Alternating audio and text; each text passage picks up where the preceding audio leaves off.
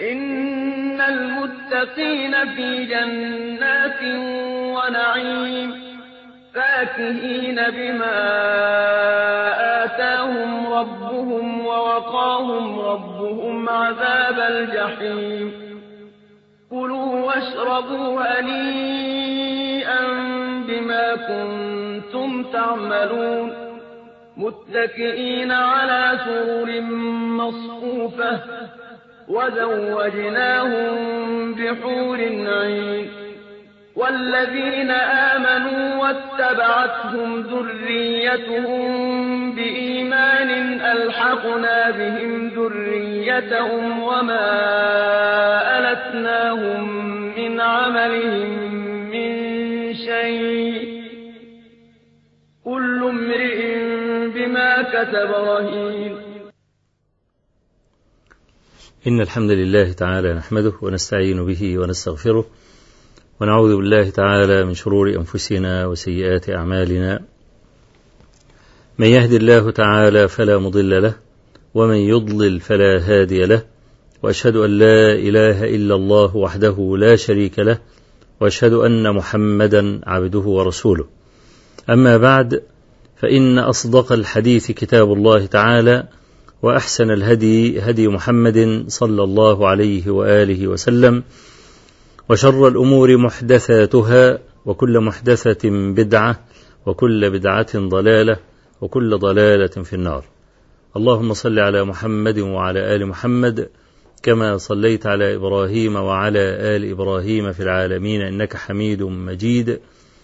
وبارك على محمد وعلى آل محمد كما باركت على إبراهيم وعلى آل إبراهيم في العالمين إنك حميد مجيد.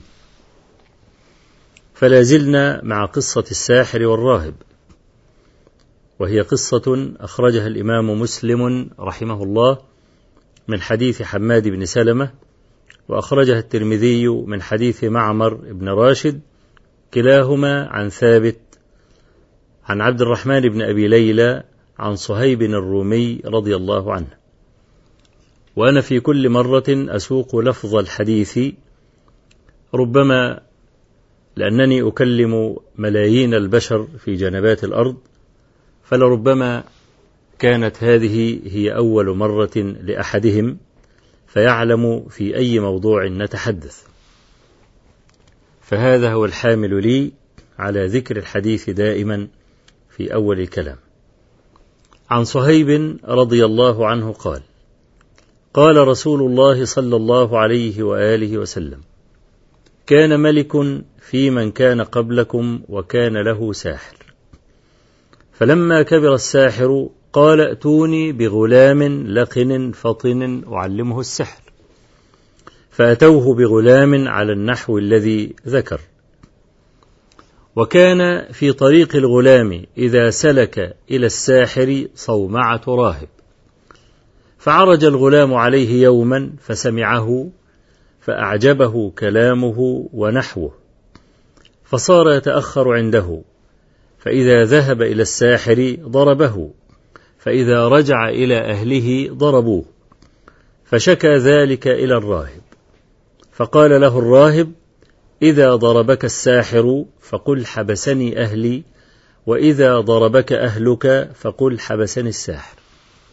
حتى كان يوم فخرجت دابة عظيمة على الناس اعترضت طريقهم وقطعت الطريق عليهم.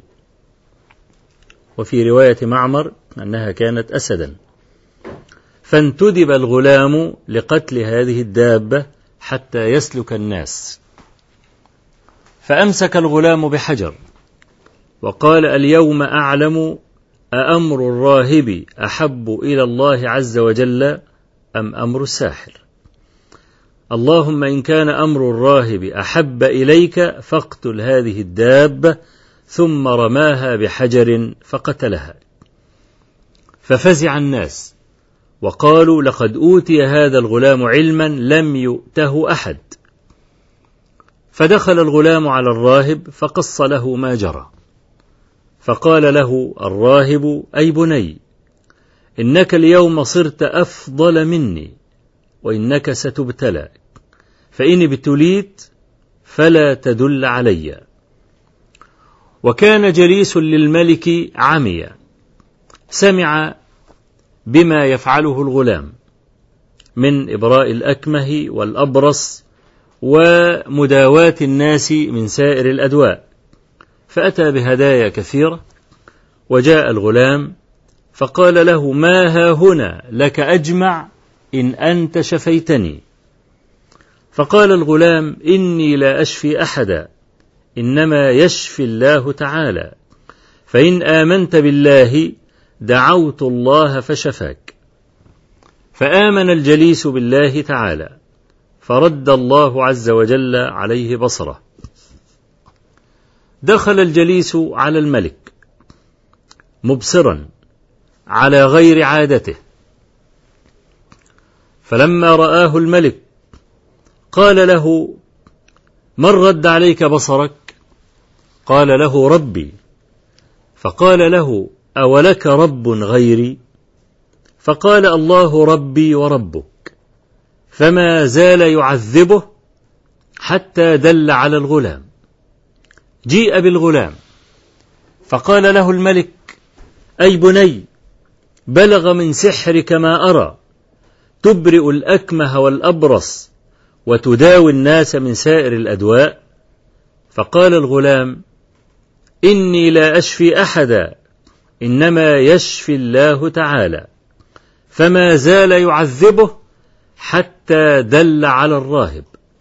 فجيء بالراهب فقيل له ارجع عن دينك. فقال لا. فجيء بمنشار فشقه نصفين حتى وقع شقاه.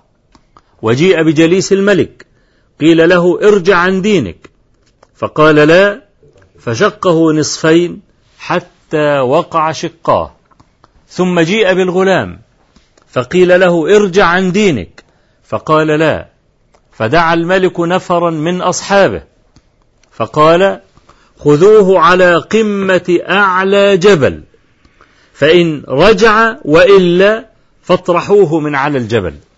فلما أخذوه وصعدوا به الجبل قال الغلام رب اكفنيهم بما شئت. فارتجف بهم الجبل فسقطوا ورجع إلى الملك. فلما رآه قال ويحك أين أصحابك؟ قال كفانيهم الله بما شاء. فدعا نفرا آخرين من أصحابه فقال خذوه في قرقور والقرقور هو السفينة الصغيرة وامخروا به عباب البحر. فإن رجع وإلا لججوا به أي أغرقوه في لجة البحر. فلما ذهبوا به قال رب اكفنيهم بما شئت. فانكفأ بهم القارب فغرقوا ورجع هو إلى الملك. فلما رآه قال ويحك أين أصحابك؟ قال كفانيهم الله بما شاء. ثم قال للملك اعلم أنك لن تقتلني حتى تفعل ما آمرك به. قال وما ذاك؟ قال أن تجمع الناس في صعيد واحد. أي في مكان متسع. ثم تصلبني ثم تأخذ سهما من كنانتي ثم تضع السهم في كبد القوس ثم تقول بأعلى صوتك بسم الله رب الغلام ثم ترميني بالسهم فإنك إذا فعلت ذلك قتلتني وأشار الغلام إلى صدغه. ففعل الملك ذلك وجمع الناس في صعيد واحد ووضع السهم في كبد القوس ثم قال بأعلى صوته بسم الله رب الغلام. ثم رماه بالسهم فسقط السهم حيث أشار الغلام بيده. فقال الناس جميعا آمنا بالله رب الغلام. فقالت بطانة الملك له قد وقع والله ما كنت تحذر. كنت تحذر أن يؤمن الناس. أجزعت أن خالفك ثلاثة فهذا العالم كله قد آمن. قال وما الحيلة؟ قالوا احفر الأخاديد على أفواه السكك والأخدود هو البئر العظيمة. ثم اعرض الناس يأتي فيمتحن الناس. فمن آمن بالله رب الغلام طرحه في هذا الأخدود وقد وضع فيه فيه رصاصا آه، مغليا أو وضع فيه حطبا كما في رواية من الروايات. وبدأ فعلا يمتحن الناس. فمن آمن بالله رب الغلام طرحه فيها ومن كفر رجع إلى مكانه. حتى جاء الدور على أم. فأخذوا ابنها طرحوه في الأخدود فكأنها تقاعست أو خافت. فسمعت صوت ولدها من الأخدود يقول يا أم اصبري فإنك على الحق. وفي هذه القصة نزلت سورة البروج. قتل أصحاب الأخدود النار ذات الوقود إذ هم عليها قعود وهم على ما يفعلون بالمؤمنين شهود وما نقموا منهم إلا أن يؤمنوا بالله العزيز الحميد الذي له ملك السماوات والأرض والله على كل شيء شهيد. إلى آخر السورة. وكنا وصلنا في المرة الماضية عند قول الغلام رب اكفنيهم بما شئت. وقلنا إن صدق الرجاء في الله أنجى هذا الغلام. وتكلمنا بكلام يسير عن مقامات الإيمان الثلاثة. ووعدنا في هذه الحلقة أن نتكلم بشيء من البسط عن هذه المقامات. مقامات الإيمان الثلاثة المحبة والخوف والرجاء. وقد جمعت هذه المقامات في قول الله تبارك وتعالى قل ادعوا الذين زعمتم من دونه فلا يملكون كشف الضر عنكم ولا تحويلا. أولئك الذين يدعون يبتغون إلى ربهم الوسيلة أيهم أقرب؟ ويرجون رحمته ويخافون عذابه. إن عذاب ربك كان محذورا.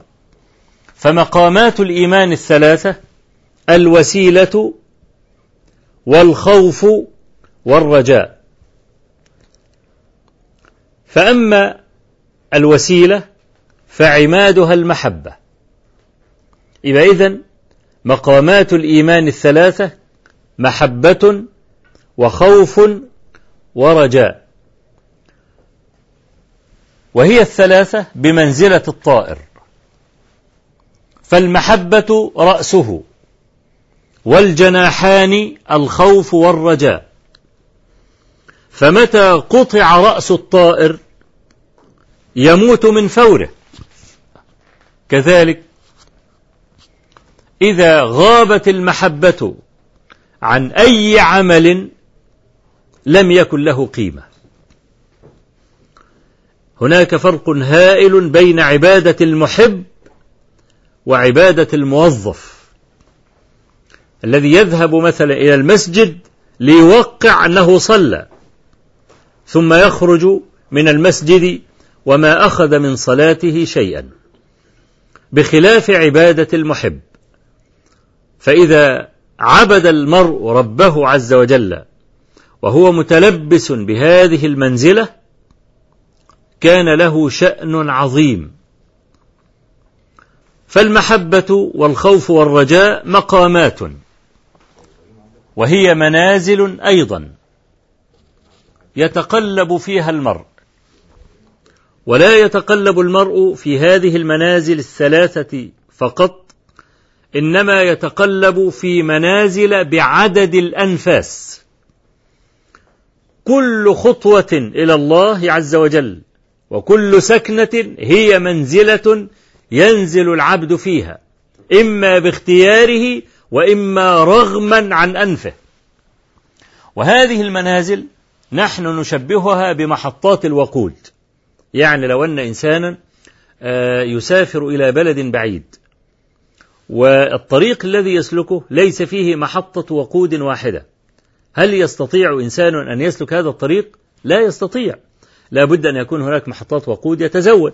السيارة يملأ السيارة بالوقود ولا بد أن يكون هناك آه، فنادق للراحة ومحلات لبيع ما يحتاجه المرء. أما إذا كان الطريق خاليا من هذه فهي طريق مهلكة لو سلكها عبد مات. يبقى إذا المنازل التي ينزل فيها العبد زي محطات الوقود. إيه بقى المنازل التي ينزل فيها العبد؟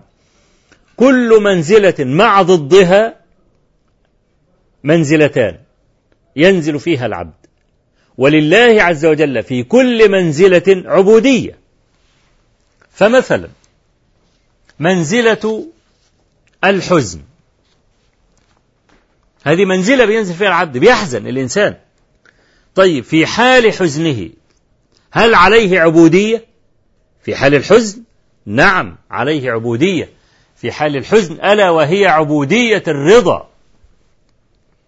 وليس هذا فقط بل يسبق عبودية الرضا الشكر. يصاب العبد بمصيبة ليس له حيلة في دفعها. فيشكر ربه تبارك وتعالى. وأنتم تعلمون ماذا فعل النبي صلى الله عليه وسلم يوم مات إبراهيم ولده.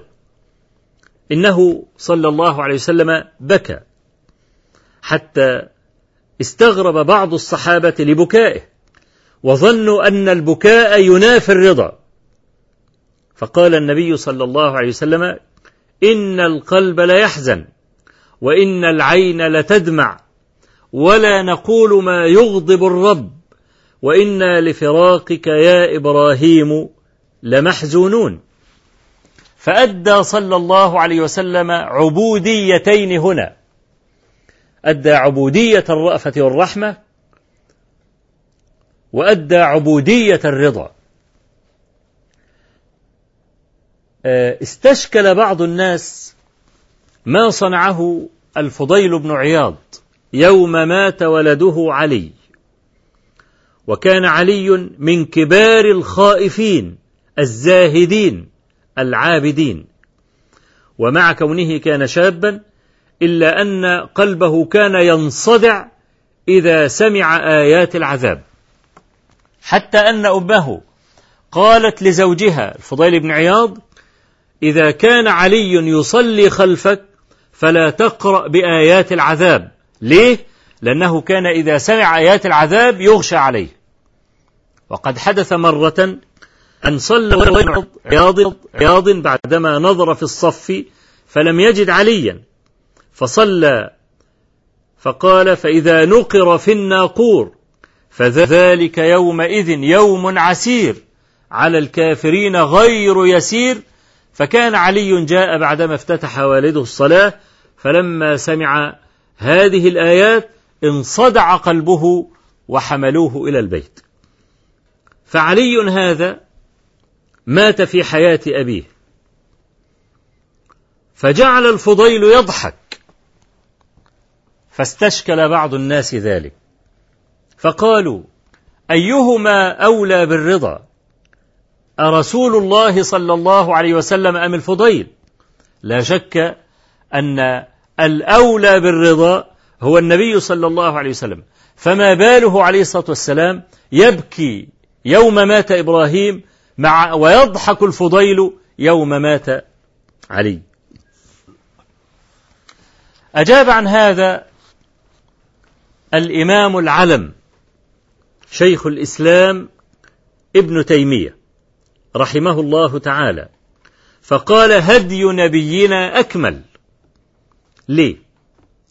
لأنه أدى عبودية الرأفة والرحمة فبكى على ابنه وأدى عبودية الرضا فقال ولا نقول ما يغضب الرب أما الفضيل بن عياض لما تزاحمت العبوديتان عليه لم يسعهما قلبه فقدم عبودية الرضا على عبودية الرأفة والرحمة فكان يضحك يوم مات ولده عليه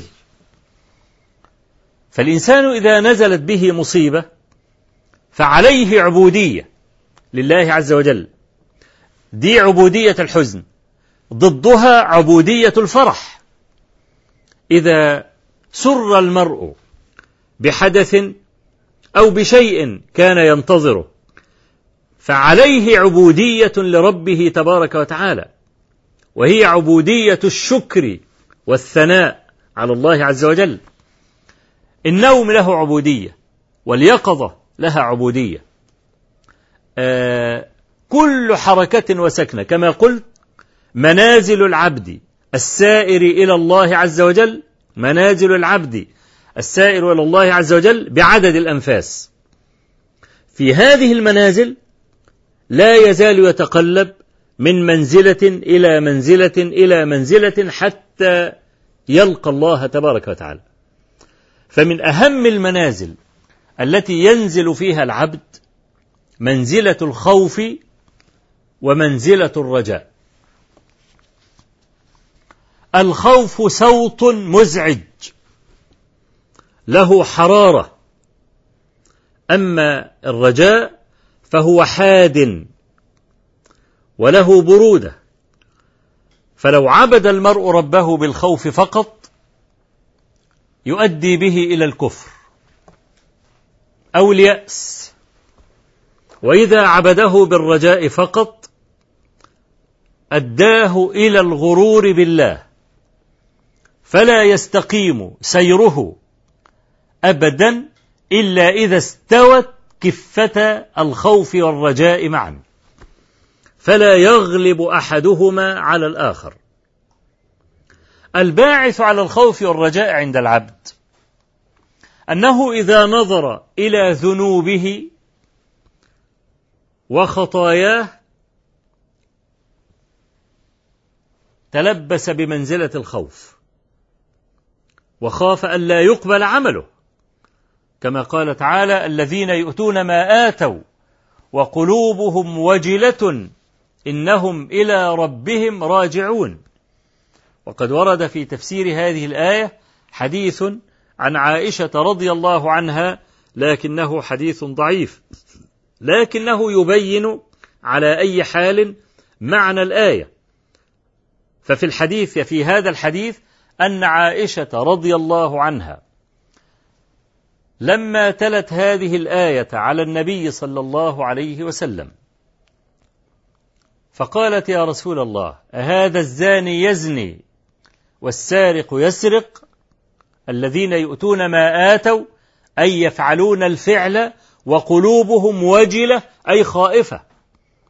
أنهم إلى ربهم راجعون أي يخافون. من فعلهم عندما يرجعون إلى ربهم عز وجل فيحاسبهم على ما كانوا يعملون. فقالت عائشة رضي الله عنها أهذا الزاني يزني وسرق ويسرق؟ يفعل الفعل ويخاف؟ فقال لا يا ابنة الصديق. هؤلاء أقوام أتوا بصلاة وزكاة وصيام أي أتوا بأعمال البر ثم يخافون ألا يتقبل منهم. فالإنسان إذا نظر إلى ذنبه تلبس بمنزلة الخوف. وإذا نظر إلى سعة رحمة الله عز وجل تلبس بمنزلة الرجاء. فالعبد المفلح هو الذي ينظر إلى ذنبه وينظر إلى سعة رحمة الله تبارك وتعالى. إذا السالك إلى الله له نظران. نظر إلى الذنب ونظر إلى سعة رحمة الله جل ثناؤه. أهل العلم يقولون ينبغي للعبد أن يغلب جانب الرجاء في حال المرض وأن يغلب جانب الخوف في حال الصحة ليه؟ لأن المرء إذا كان صحيحا وكان شابا كان أمله طويلا بل أمله يستغرق أجله وأجل كثير من الخلق. كما في الحديث الذي رواه البخاري وغيره أن النبي صلى الله عليه وسلم رسم مربعا على الأرض ورسم خطا من داخل المربع إلى خارج المربع.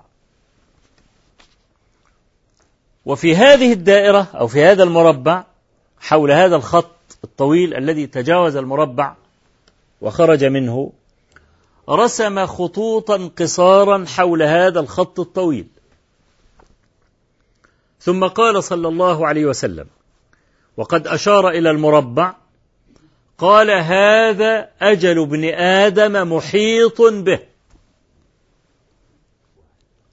ثم أشار إلى الخط الطويل الذي تجاوز المربع وقال هذا أمله. وأشار إلى الخطوط القصار التي تكون حول هذا الخط. قال وهذه الأعراض كلما نجا من عرض نهشه الآخر. الأعراض المصائب والأشياء التي يعني يتقلب العبد فيها في حياته. إذا نجا من عرض نهشه الآخر. نجا من سيارة كانت ستدهمه ممكن أن يسقط في حفرة فتنكسر ساقه. أو تدهمه سيارة أخرى. مثلا أو يصاب بمصيبة بأي لون من ألوان المصائب. إذا نجا من عرض نشأ الآخر. الشاهد من هذا الحديث هذا الخط الطويل الذي رسمه النبي صلى الله عليه وسلم وقال هذا أمله. يعني إذا أمل المرء يتجاوز عمره بكثير. إن الرجل ليأكل ويشرب ويتمنى وهو في عداد الموتى. لسه بيقول آه إن شاء الله بيقول بيقول بكرة هنعمل كذا وكذا ونخلي كذا وبعد أربع شهور الصفقة الفلانية هتيجي والكلام ده هو وبعد خمس شهور هسد القسط اللي عليا والكلام ده وبعد عشر دقائق يموت. بعد عشر دقائق من قوله هذا الكلام. إذا الرجل بيأكل ويشرب ويضحك ويتمنى ويفعل كل شيء وهو في عداد الموتى. فالعبد إذا كان صحيحا ذا فتوة وكان ذا مال إذا يطول أمله. لا إحنا بنقول للعبد الذي هذه صفته عليك أن تغلب جانب الخوف. ليه؟ لأن داعية الغرور موجود الصحة والمال. وفي حديث أبي هريرة رضي الله عنه الذي رواه الشيخان في صحيحيهما. قال عليه الصلاة والسلام تصدق وأنت صحيح شحيح. تأمل الغنى وتخشى الفقر. ولا تمهل. أي لا تتأخر في هذا. حتى إذا كانت الروح ها هنا في الحلقوم قال هذا لفلان وهذا لفلان وقد كان لفلان. هو انت النهارده لما بتقول آه وزعوا الفلوس ادي لفلان كذا وعلان كذا. لا ريح دماغك. سيذهب هذا لفلان وفلان رغم أنفك. انت بتعمل جميل وانت بتموت؟ لا.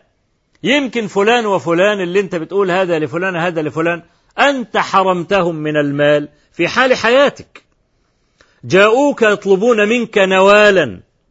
ويطلبون منك عطية فأمسكت المال ثم جئت بعدما صارت الروح ها هنا وعاينت الملائكة تقول هذا لفلان وهذا لفلان؟ قال صلى الله عليه وسلم وقد كان لفلان خلاص سيذهب الميراث إلى فلان رغما عنك. يبقى الإنسان في حال الصحة يغل يغلب جانب الإيه؟ يغلب جانب الخوف. أما في حال المرض فيغلب جانب الرجاء حتى لا يخرج من الدنيا يائسا. عشان كده سليمان التيمي سليمان بن طرخان التيمي أحد الأئمة الثقات ومن صغار التابعين ممن سمع من أنس وغيره. لما حضرته الوفاة قال لابنه المعتمر والمعتمر هذا إمام ثقة أحد مشايخ الإمام أحمد ابن حنبل. قال يا معتمر حدثني بالرخص لعلي ألقى الله عز وجل وأنا حسن الظن به. حدثني بالرخص يعني بالأحاديث أو الآيات التي فيها وعد بغفران الذنوب. كقوله تبارك وتعالى قل يا عبادي الذين أسرفوا على أنفسهم لا تقنطوا من رحمة الله إن الله يغفر الذنوب جميعا إنه هو الغفور الرحيم. وقوله تبارك وتعالى أيضا إن الله لا يغفر أن يشرك به ويغفر ما دون ذلك لمن يشاء. وقوله تبارك وتعالى وهو الذي يقبل التوبة عن عباده ويعفو عن السيئات. إلى آخر هذه الآيات. مع قوله صلى الله عليه وسلم مثلا في الحديث الإلهي. قال يقول الله عز وجل عبدي لو أتيتني بقراب الأرض خطايا ثم لقيتني لا تشرك بي شيئا لقيتك بقرابها مغفرة ولا أبالي. وحديث النجوى حديث ابن عمر في النجوى أن الله عز وجل يناجي المؤمن يوم القيامة ولا يفضحه على رؤوس الأشهاد. يقول له فعلت كذا وكذا يوم كذا وكذا. يقول نعم يا رب. يقول سترت عليك في الدنيا وأنا أغفرها اليوم لك. وكذلك حديث البطاقة الذي قال فيه النبي صلى الله عليه وسلم يصاح برجل على رؤوس الخلائق يوم القيامة وينشر له تسعة وتسعون سجلا. تسعة وتسعين دفتر. كل سجل كمد البصر. طول الورقة مع عرضها كمد البصر من الجهات الأربع. الدفاتر دي فيها أعمال العبد وملآن بالذنوب. فلما يراها العبد يعلم أنه هالك. هل تنكر منها شيئا؟ يقول لا يا رب. فيقول الله عز وجل إنه لا يظلم عندي اليوم أحد. إن لك عندنا بطاقة. فيخرجون له بطاقة فيضعونها في كفة والبطاقة دي مكتوب فيها لا إله إلا الله. موضوع فيضعونها في كفة وتوضع السجلات جميعا في كفة فتطيش السجلات ولا يرجح باسم الله شيء. كما قال صلى الله عليه وسلم هذه أحاديث فيها مغفرة الذنوب. يحدث العبد بها إذا كان قادما على ربه. خلاص رجل في مرض الموت خلاص ما عادش في فسحة للعمل. انتهت القصة يعني. فما يبقى إلا أن يحدثه برحمة الله تبارك وتعالى وسعة رحمته إلى آخر الأحاديث التي سنذكر بعضها الآن. فيقوم ده يحفزه على أن يعني يقبل على ربه تبارك وتعالى وهو راض أو وهو طامع في مغفرة ذنبه. يبقى إذن العبد بقى مسألة الخوف والرجاء. متى نغلب جانب الخوف؟ نغلبه في حال الصحة ونغلب جانب الرجاء في حال المرض. يبقى العبد في, في لابد أن يكون في توازن بين الخوف والرجاء في حال طيرانه أو في حال سيره إلى الله تبارك وتعالى.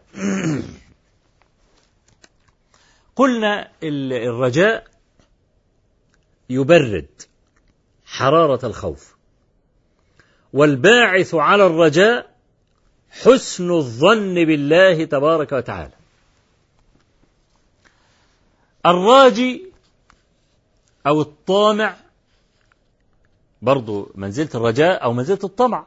ما الطمع هو الرجاء كما قال إبراهيم عليه السلام والذي أطمع أن يغفر لي خطيئتي يوم الدين. وأصل الطمع أن يريد المرء ما لا يستحقه أو ما لا يملكه. طيب اللي إحنا بنطمع فيه إيه؟ إنما نطمع في جنة الله تبارك وتعالى. وفي الجنة نباشر أعلى نعيم ألا وهو النظر إلى وجه الله تبارك وتعالى. فالجنة هي المطمع. طيب هل هناك إنسان مشى على الأرض بقدمين لا يستثنى منهم أحد ولا الأنبياء؟ يدخلون الجنة بأعمالهم؟ الجواب الحاسم ذكره النبي صلى الله عليه وسلم كما في الصحيحين. قال عليه الصلاة والسلام واعلموا أنه لن يدخل أحد منكم الجنة بعمله. قالوا ولا أنت يا رسول الله؟ قال ولا أنا إلا أن يتغمدني الله برحمته. يبقى لا لا نصل إلى الجنة بأعمالنا وليس مع وليس معنى ذلك أن نكف عن العمل. لأننا قلنا قبل ذلك أن العلماء أجمعوا أن الرجاء لا يصح إلا بعمل. فإن كان الرجاء بغير عمل فهو الغرور أو التمني وهذا لا قيمة له عند الله تبارك وتعالى. أبذل كل ما تستطيع. ويقبل الله عز وجل منك ويثيبك الجنة برغم أن عملك أن عملك لا يدخلك الجنة. لكن لا بد أن تعمل. فهذا الطامع أو هذا الراجي عنده يقظة وبصيرة. فلا يترك عملا مهما كان دقيقا صغيرا إلا ويرتكبه ويباشره لأنه يقربه من الله تبارك وتعالى ولو بشيء يسير. لا ترى راجيا إلا عاملا كل عمل مقدور عليه. لعل هذا العمل الذي احتقرته أنت يكون سبب نجاتك أو يثقل ميزانك. يثقل ميزانك. زي مثلا حديث أبي هريرة رضي الله عنه وفي الصحيحين أيضا عن النبي صلى الله عليه وآله وسلم. قال بينما امرأة بغي تشرب من بئر نزلت البئر لتشرب.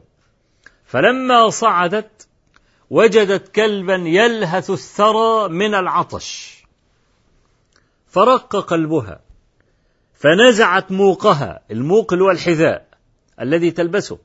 ونزلت فملأت الحذاء بالماء فسقت الكلب فشكر الله لها فغفر لها.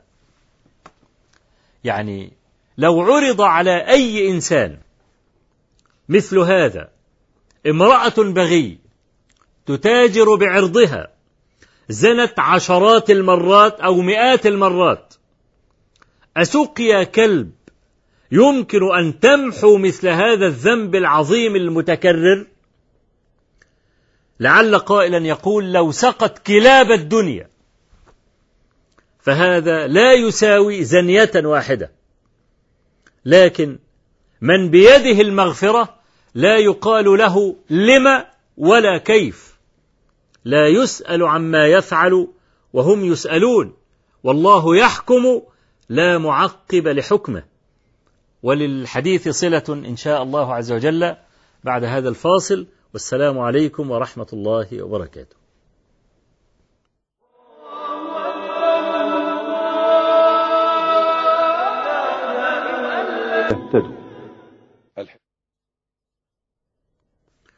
الحمد لله رب العالمين والصلاة والسلام على نبينا سيد المرسلين وعلى آله وأصحابه أجمعين. كنا نقول إن الراجي الطامع لا ينبغي له أن يترك شيئا من أعمال البر وإن دق إلا يفعله لعل نجاته تكون فيه. وذكرنا حديث أبي هريرة رضي الله عنه في المرأة البغي التي سقت كلبا فشكر الله لها فغفر لها. وأيضا في الصحيحين من حديث أبي هريرة رضي الله عنه قال قال رسول الله صلى الله عليه وسلم بينما رجل يمشي إذ وجد غصن شوك فنحاه عن الطريق فشكر الله له فغفر له. غصن شوك يعني إحنا بنجد الآن في وإحنا ماشيين في الطريق الزجاجات المكسورة وهذه الأشياء. أنت بطريقة عفوية ممكن يعني تأخذ هذا الزجاج المكسور تنحيه جانبا حتى لا يؤذي مسلما فيكون بمنزلة الرجل الذي نحى هذا الشوك. لعل المغفرة تكون في هذا العمل الذي أنت لا تقيم له وزنا. فلا تحقرن من المعروف شيئا ولو أن تفرغ من دلوك في دلو أخيك. ولو أن تلقى أخاك بوجه طلق. وعندنا في هناك يعني قصة غريبة. وهي صحيحة الإسناد. رواها ابن أبي شيبة وابن أبي عاصم وجماعة من علماء الحديث عن أبي موسى الأشعري رضي الله عنه. قال لأبنائه وهو في مرض الموت وكان أبناؤه آه، حوله. فقال يا فقال يا بني اذكروا صاحب الرغيف. فقالوا يا أبا موسى وما صاحب الرغيف؟ قال كان في من كان قبلكم رجل راهب يعبد الله عز وجل في صومعة وكان منجمعا عن الناس أي مبتعدا عن الناس لا يخالطهم. وكان ينزل المدينة يوما يعني يقضي حاجياته ويأتي بما يحتاج إليه فيتزود لمدة أسبوع. ففي مرة من المرات نزل إلى سوق المدينة فعلق قلبه بامرأة بمجرد ما نظر إليها. فكان مع المرأة سبعة أيام. أي كان مع المرأة يرتكب جريمة الزنا. كان مع المرأة سبعة أيام. وبعد هذه الأيام أفاق وعلم حقيقة الذي وقع فيه وأنه جرم كبير وفي الرواية أنه عبد الله سبعين سنة ثم ارتكب هذا الجرم. فلما أفاق جعل لا يمشي خطوة إلا سجد سجدة. فلا زال هذا دأبه. هام في الأرض على وجهه فلا زال كلما مشى خطوة سجد سجدة حتى وصل إلى قوم من الفقراء فألقى نفسه بينهم. هؤلاء الفقراء كانوا اثنى كانوا إثني عشر رجلا. وكان هناك راهب يتصدق على هؤلاء الإثني عشر باثني عشر رغيفا في اليوم. كل فقير كان يعطيه رغيفا. فلما جاء هذا الراهب المذنب أو العابد المذنب صاروا ثلاثة عشر نفرا. جاء الرجل اللي بيوزع الخبز على عادته أعطى بقى إيه من اليمين؟ واحد اثنين ثلاثة أربعة خمسة لحد اتناشر فبقي رجل لم يأخذ. فقال له أين رغيفي؟ فقال أنا ما كتمتك شيئا. كل الأرغفة اللي معايا أنا أعطيتها إياكم. ثم سأل الرجل الفقراء هل هناك أحد أخذ رغيفين؟ لأن الرجل اللي متعود يأخذ رغيف ده كل يوم أين ذهب رغيفه؟ فلم يتكلم أحد. ففطن هذا المذنب الجديد الذي جاء إليهم فطن فرمى بالرغيف إلى الرجل الذي يسأل عنه. ثم مات من ليلته. فوزنت عبادة سبعين سنة. بسبع ليال فرجحت السبع ليال في المعصية على السبعين. ووزنت السبع ليال بالرغيف فرجح الرغيف فنجا. فقال لهم يا بني اذكروا صاحب الرغيف. وما رغيف. يعني هذا عمل قليل. في بعض الصالحين لما مات سمعوه يقول كلاما. بعض الناس عند الموت يهذي يتكلم بكلام. قال يا ليته كان جديدا يا ليته كان كله. فلما أفاق سألوه عن هذا القول. فقال جاءني فقير يوما ومعي رغيف فأعطيته نصفه فلما عرض علي ثواب الرغيف ثواب النصف الذي أعطاه الفقير قلت يا ليته كان كله. وجاءني فقير يطلب ثوبا فأعطيته ثوبا خلقا أي قديما. فلما عرض علي ثواب الثوب القديم. قلت يا ليته كان جديدا. فلا تستقل شيئا أبدا من المعروف. وعندنا حديث آخر. الإمام الزهري رحمه الله راوي هذا الحديث علق بكلام يستحق النظر. وهذا الحديث رواه بطرفيه الإمام مسلم رحمه الله تعالى. في كتاب التوبة. وفرقه الإمام البخاري رحمه الله. فالحديث بالمقطعين متفق عليه. لكن جمعه مسلم وفرقه البخاري. هذا الحديث يرويه الإمام مسلم عن معمر بن راشد أبي عروة البصري رحمه الله إمام أهل اليمن. قال قال لي الزهري ألا أحدثك بحديثين عجيبين؟ فقلت له أجل. قال حدثني حميد بن عبد الرحمن بن عوف عن أبي هريرة رضي الله عنه عن رسول الله صلى الله عليه وآله وسلم أنه قال كان رجل في من كان قبلكم. في آه، رواية البخاري من حديث آه، عقبة بن عمرو أبي مسعود البدري أن هذا الرجل كان نباشا يعمل نباشا. هذا الرجل لما أدركته الوفاة جمع أولاده. فقال أي بني كيف كنت لكم؟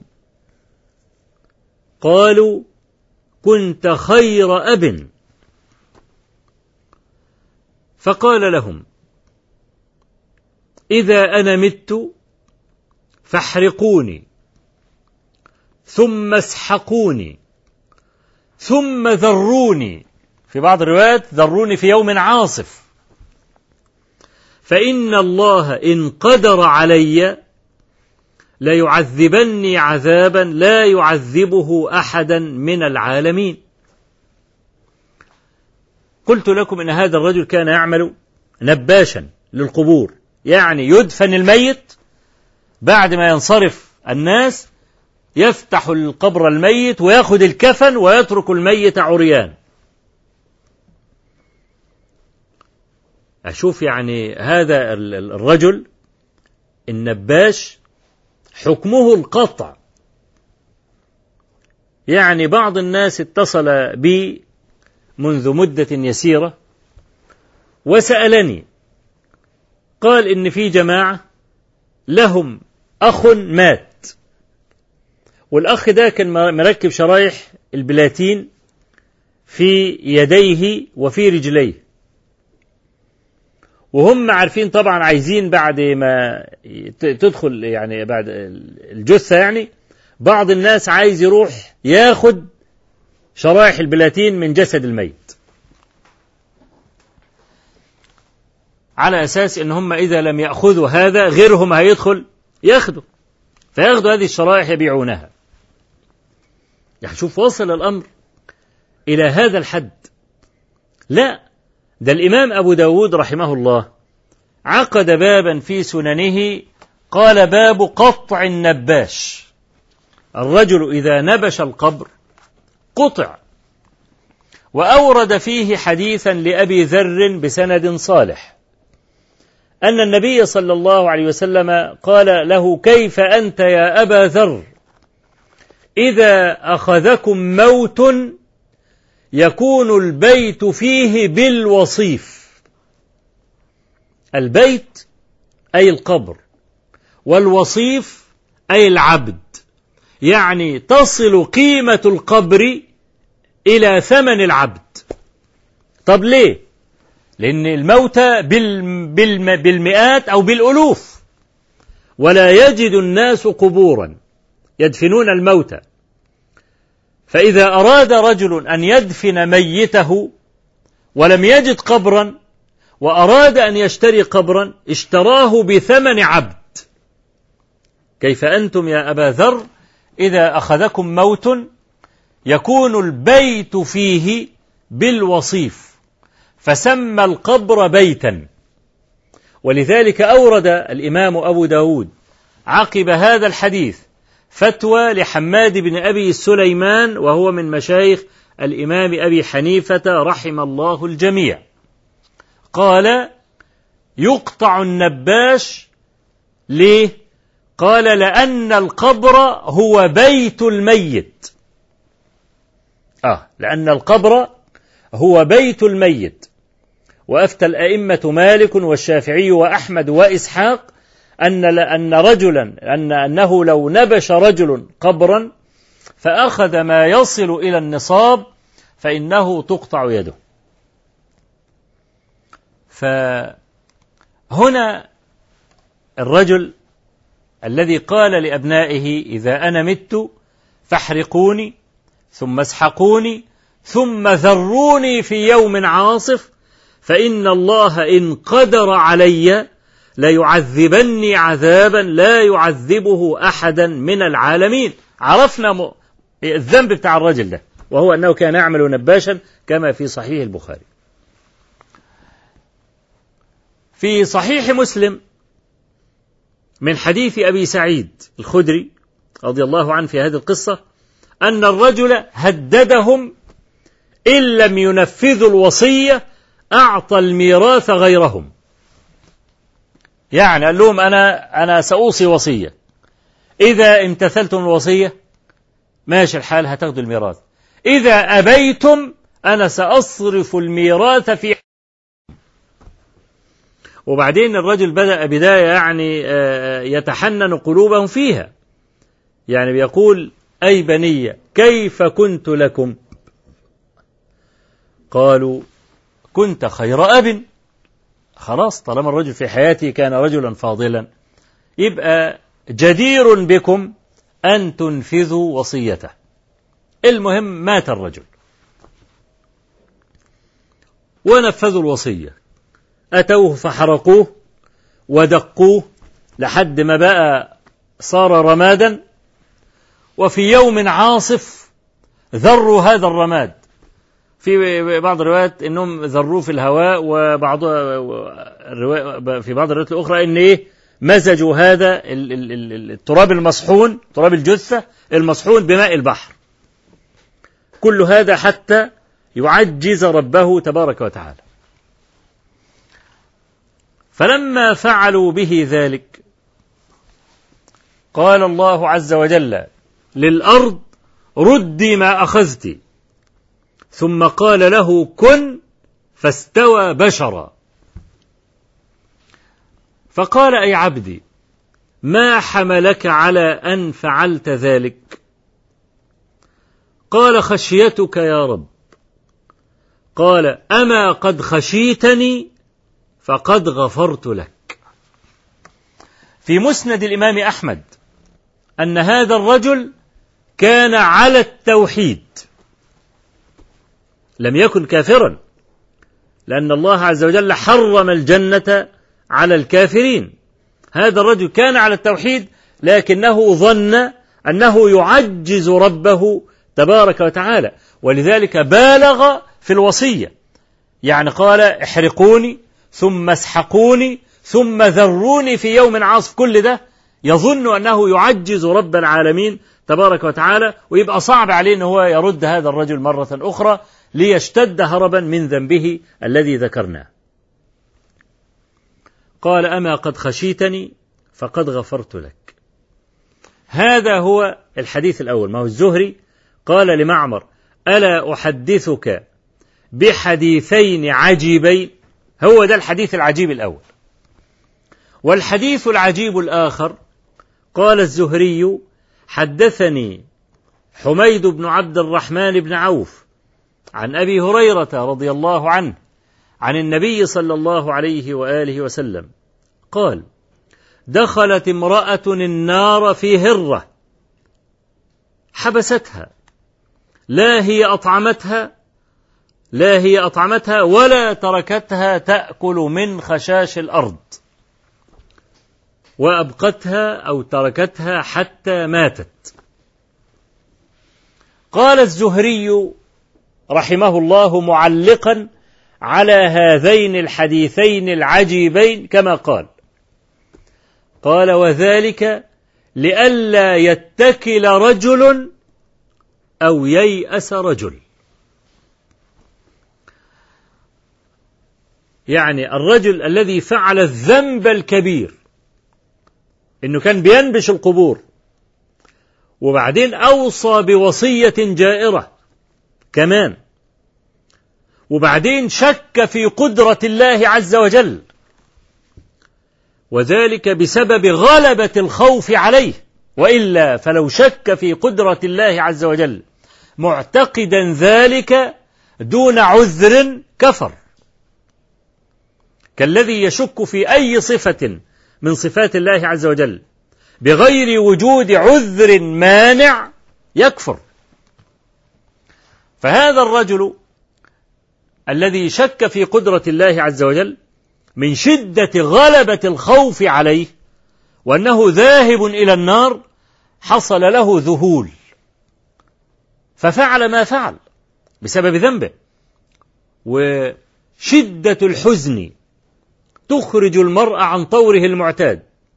وشدة الفرح أيضا تخرج المرء عن طوره المعتاد.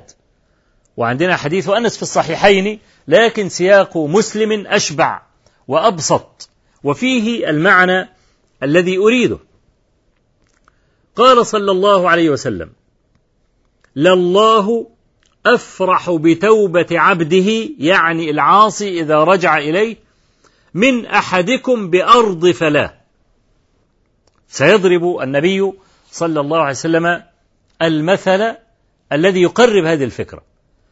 فقال إن الله عز وجل لا يفرح إذا رجع العاصي إليه. ولو لم يكن من فوائد التوبة وثمراتها المباركة إلا فرح الله بالعاصي إذا عاد لكان كافيا في فضل التوبة وإن العبد يرجع إلى الله. أن يفرح ربك برجوعك. إنما هو نجاة لك وإلا فما الذي يعود على الله عز وجل؟ إذا آمن من في الأرض كلهم جميعا ما الذي يعود على الله؟ وإذا كفروا جميعا ما الذي ينقص من ملكه؟ قل يا عبادي حديث أبي ذر صحيح مسلم وهو أشرف حديث لأهل الشام. قل يا, يا, يا عبادي لو أن أولكم وآخركم وإنساكم وجنكم كانوا على أتقى قلب رجل واحد ما زاد ذلك في ملكي شيئا. يا عبادي لو أن أولكم وآخركم وإنسكم وجنكم كانوا على أفجر قلب رجل واحد ما نقص ذلك من ملكي شيئا. أعظم ثمرات التوبة فرح الله بك إذا رجعت.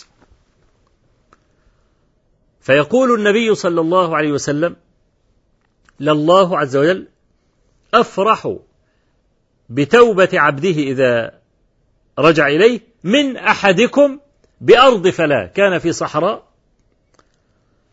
شاسعة ومعه راحلته الحمار الذي يركبه وعلى الراحلة طعامه وشرابه.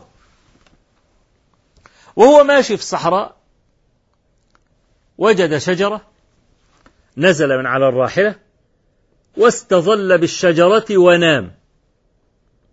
فلما استيقظ من نومه لم يجد الراحلة وعليها طعامه وشرابه. فجعل يبحث عنها حتى يئس من وجودها. يئس أن يجد راحلته. خلاص. هي أداة في عداد الموتى واحد في صحراء لا منتهى لها. إذا سلك أي طريق لا يدري إلى أين يذهب. في في كافة الاتجاهات. فقال أرجع إلى مكاني وأموت. يموت في الظل. وخلاص في المكان اللي كان نايم فيه. فلما رجع إلى الشجرة إذا به يجد راحلته وعليها طعامه وشرابه. لم يصدق نفسه. حصل له نوع من اللوثة. بسبب الفرح. ده معناه أن يجد الراحلة والطعام والشراب معناه النجاة من الموت. فلما وجد راحلته وغلب على قلبه الفرح أراد أن يشكر ربه وبأسمى آيات الشكر. فقال اللهم أنت عبدي وأنا ربك. هو أراد أن يقول اللهم أنت ربي وأنا عبدك. أنت ربي نظرت إلي فرحمتني لأنني عبدك. أراد أن يقول هكذا. فأخطأ لسانه ترجمة ما في قلبه بسبب غلب الفرح, غلب الفرح عليه. قال اللهم أنت عبدي وأنا ربك. لو أن إنسانا قال هذه الكلمة معتقدا لها بغير عذر كفر. واحد يقول لي ربنا أنت عبدي وأنا ربك. هذا كفر مجرد لا إشكال فيه. ما هو المانع من تكفيره؟ عذرناه بسبب بسبب شدة فرحه. كذلك بقى شدة الحزن. شدة الحزن وشدة الخوف شدة الفرح قد تخرج المرأة عن طوره.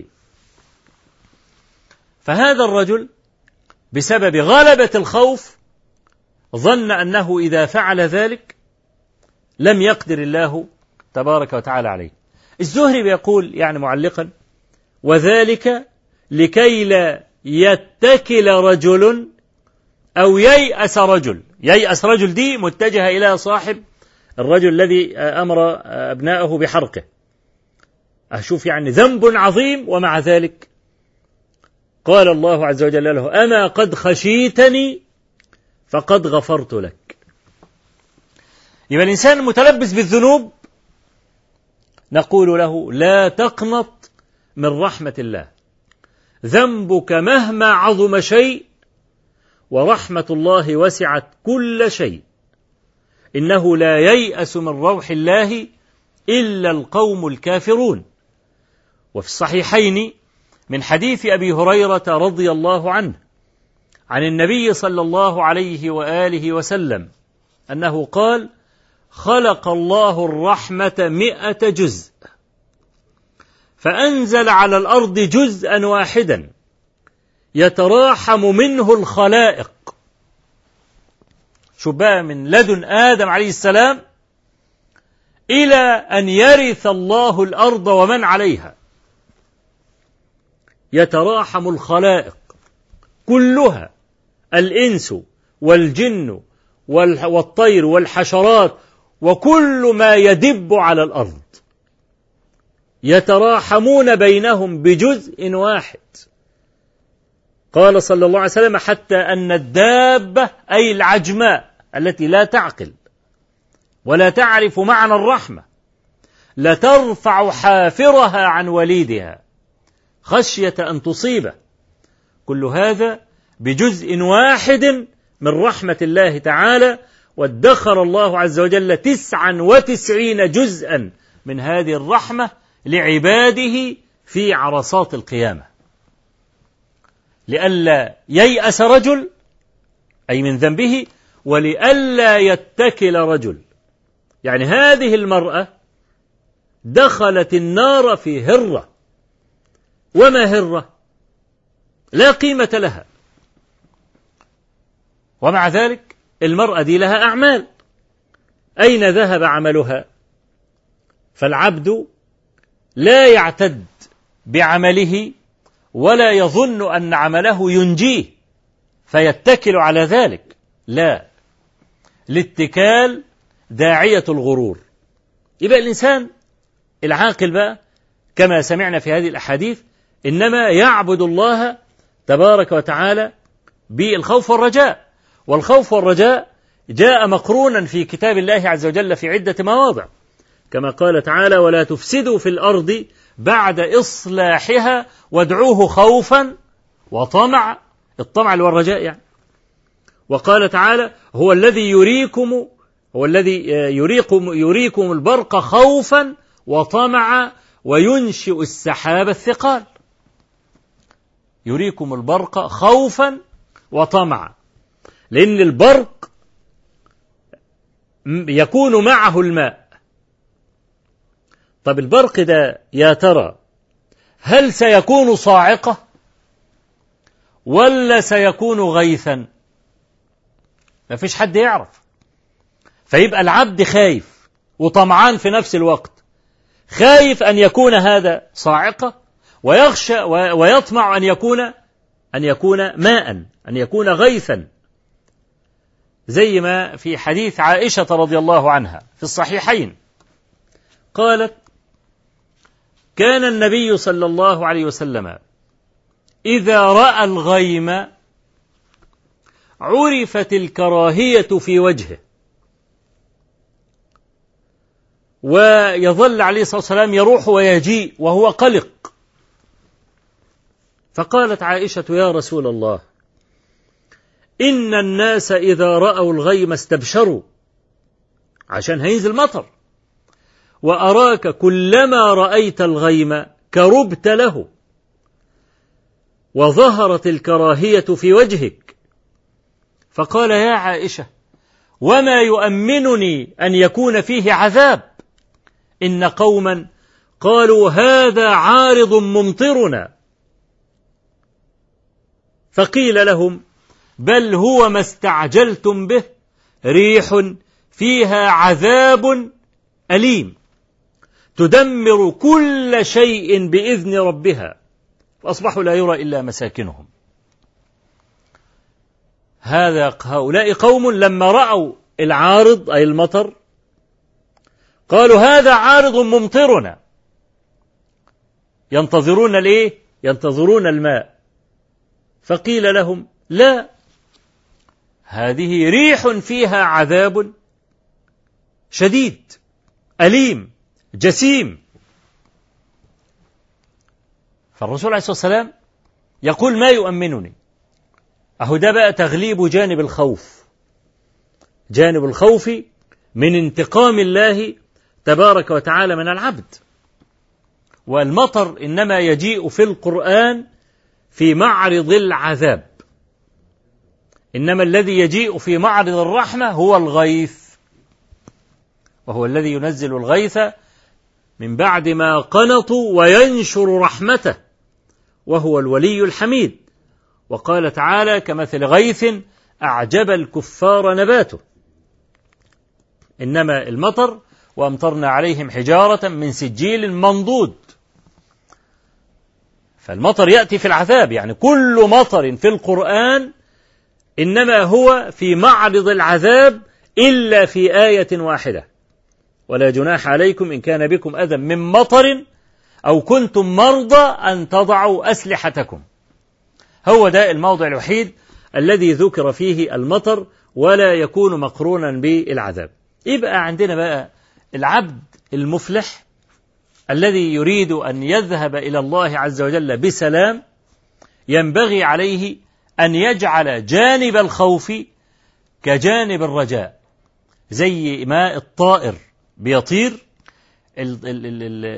الخوف جناح والرجاء جناح فإذا استوى الخوف والرجاء كان الطائر جيد الطيران. إذا كسر أحد الجناحين كان عرضة لكل صائد وكاسر. يبقى أنا عندي الخوف والرجاء والرأس كما قلنا هي المحبة. والمحبة المقصودة هي محبة الاختيار. محبة الاختيار اللي هي أن يقدم العبد مراضي الله تبارك وتعالى على هواه. وإلى هذا أشار آه، حديث عبد الله بن هشام الذي أخرجه البخاري في صحيحه قال كان النبي صلى الله عليه وسلم ممسكا بيد عمر ابن الخطاب رضي الله عنه. فقال له عمر يا رسول الله لأنت أحب إلي من كل شيء إلا نفسي. فقال له لا يا عمر حتى أكون أحب إليك من نفسك. فقال عمر رضي الله عنه الآن يا رسول الله أنت أحب إلي من نفسي. أنت أحب إلي من نفسي. هو ده محبة الاختيار. محبة الاختيار مش معناها إنك أنت بتحب الحاجة. لا ممكن يكون فيها أذاك. أنت بتسبح ضد التيار في محبة الاختيار. ما الذي يجعلك تسبح وتصبر على هذا المجهود؟ المآل. المآل الحميد. الذي ينتظر العبد ألا وهو الجنة. هو ده اللي بيخلي الإنسان يعني يصبر على ما يلاقيه من أذى ويصبر على تقديم مراض الله عز وجل إذا أمر العبد على هواه. كما قال تعالى ولو أنا كتبنا عليهم أن اقتلوا أنفسكم أو اخرجوا من دياركم ما فعلوه إلا قليل منهم ولو أنهم فعلوا ما يوعظون به لكان خيرا لهم وأشد تثبيتا وإذا لآتيناهم من لدنا أجرا عظيما ولهديناهم صراطا مستقيما. ده بقى المنازل الثلاثة اللي هي يعني إيه من علامات الإيمان أو مقومات الإيمان. محبة وخوف ورجاء. فهذا الغلام.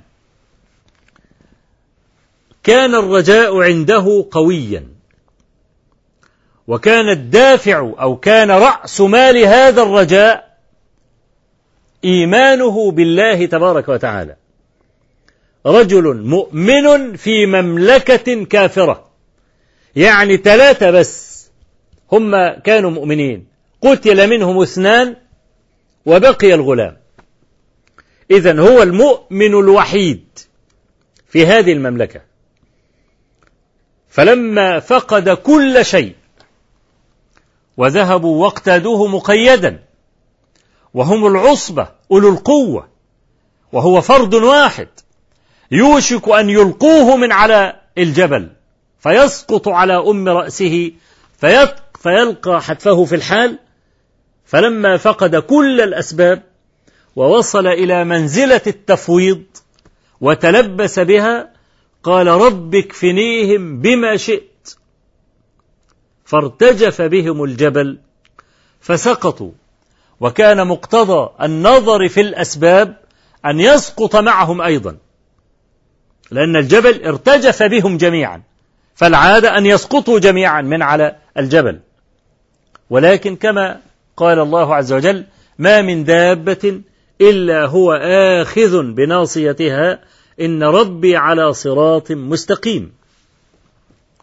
قال رب اكفنيه بما شئت. ارتجف يوم الجبل سقطوا رجع هو إلى الملك.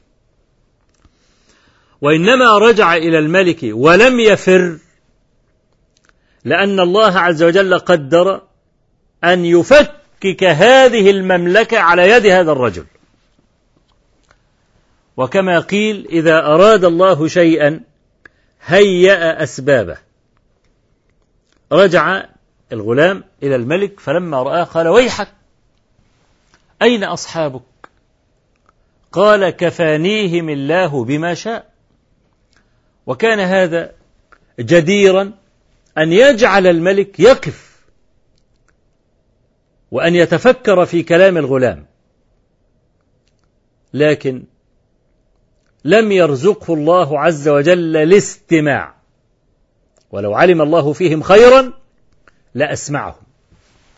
أي لنفذ الكلام من الأذن إلى القلب. فدعاه ذلك إلى اتخاذ إجراء آخر. فدعا فوجا من أصحابه.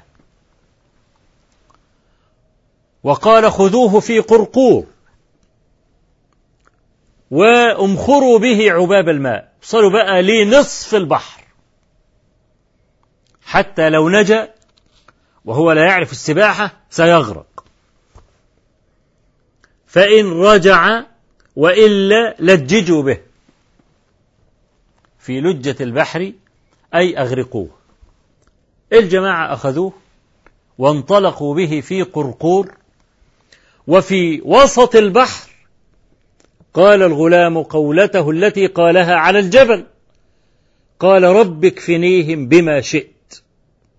فانكفأ بهم القارب فغرقوا ورجع هو إلى الملك. فلما رآه قال ويحك أين أصحابك؟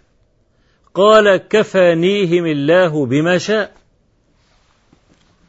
وقبل أن يستدعي فوجا ثالثا من أصحابه قال له الآتي. قال له اعلم أنك لن تقتلني. خلاص انتهى الأمر. ولن تستطيع. إذا أردت أن تقتلني فافعل ما آمرك به. فصار الغلام آمرا وصار الملك مستجيبا. وكذلك الشأن في أهل الدنيا. أهل الدنيا لأجل الدنيا يفعلون كل شيء حتى لو كان بضد المروءة.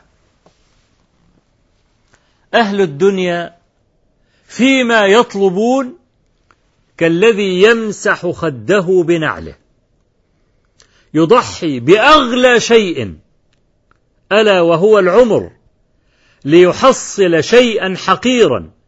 يستمتع به سنوات معدودات ثم يتركه للورثة الذين لم يتعبوا ولم يبذلوا حشاشة نفوسهم كما بذل هذا الرجل حشاشة نفسه لكن هناك فرق جوهري بينهما.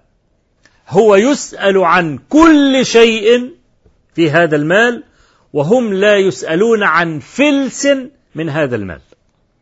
وسأجلي هذا الأمر إن شاء الله بشيء يعني من الكلام بعد هذا الفاصل. أقول قولي هذا وأستغفر الله العظيم لي ولكم.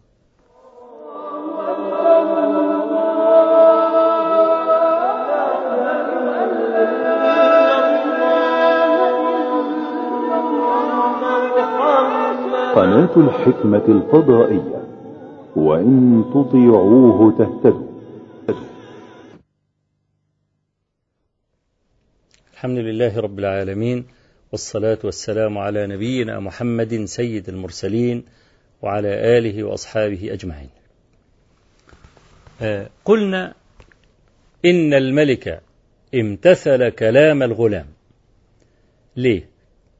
لأنه يريد أن يحتفظ بملكه ولا ينازعه فيه أحد. وهذا الغلام صار شوكة في حلقه. فيريد أن يتخلص منه. فيفعل أي شيء يخلصه منه. كذلك أهل الدنيا لا يبصرون مواقع أقدامهم. ولو علموا مما اشتقت الدنيا كما يقول بعض العلماء من الدنو أو من الدناءة. والنبي صلى الله عليه وسلم يقول في الحديث الحسن الدنيا ملعونة ملعون ما فيها إلا ذكر الله وما والاه. هذا هو الشيء الذي يجمل الحياة وهو ذكر الله تبارك وتعالى. قد يكون الإنسان من أهل المروءات. ويتلبس بشيء من الدنيا فيفعل ما كان يحتقره قبل ذلك. قال له الغلام اعلم أنك لن تقتلني حتى تفعل ما آمرك به. قال وما هو؟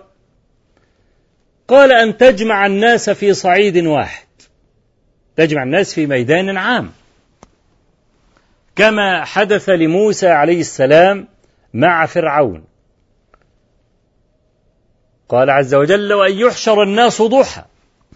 أن يحشر الناس أن يجاء بالناس من كل مكان لتتم فضيحة عدو الله. ده بقى اسمه استدراج. إن العبد كما قال صلى الله عليه وسلم إن الله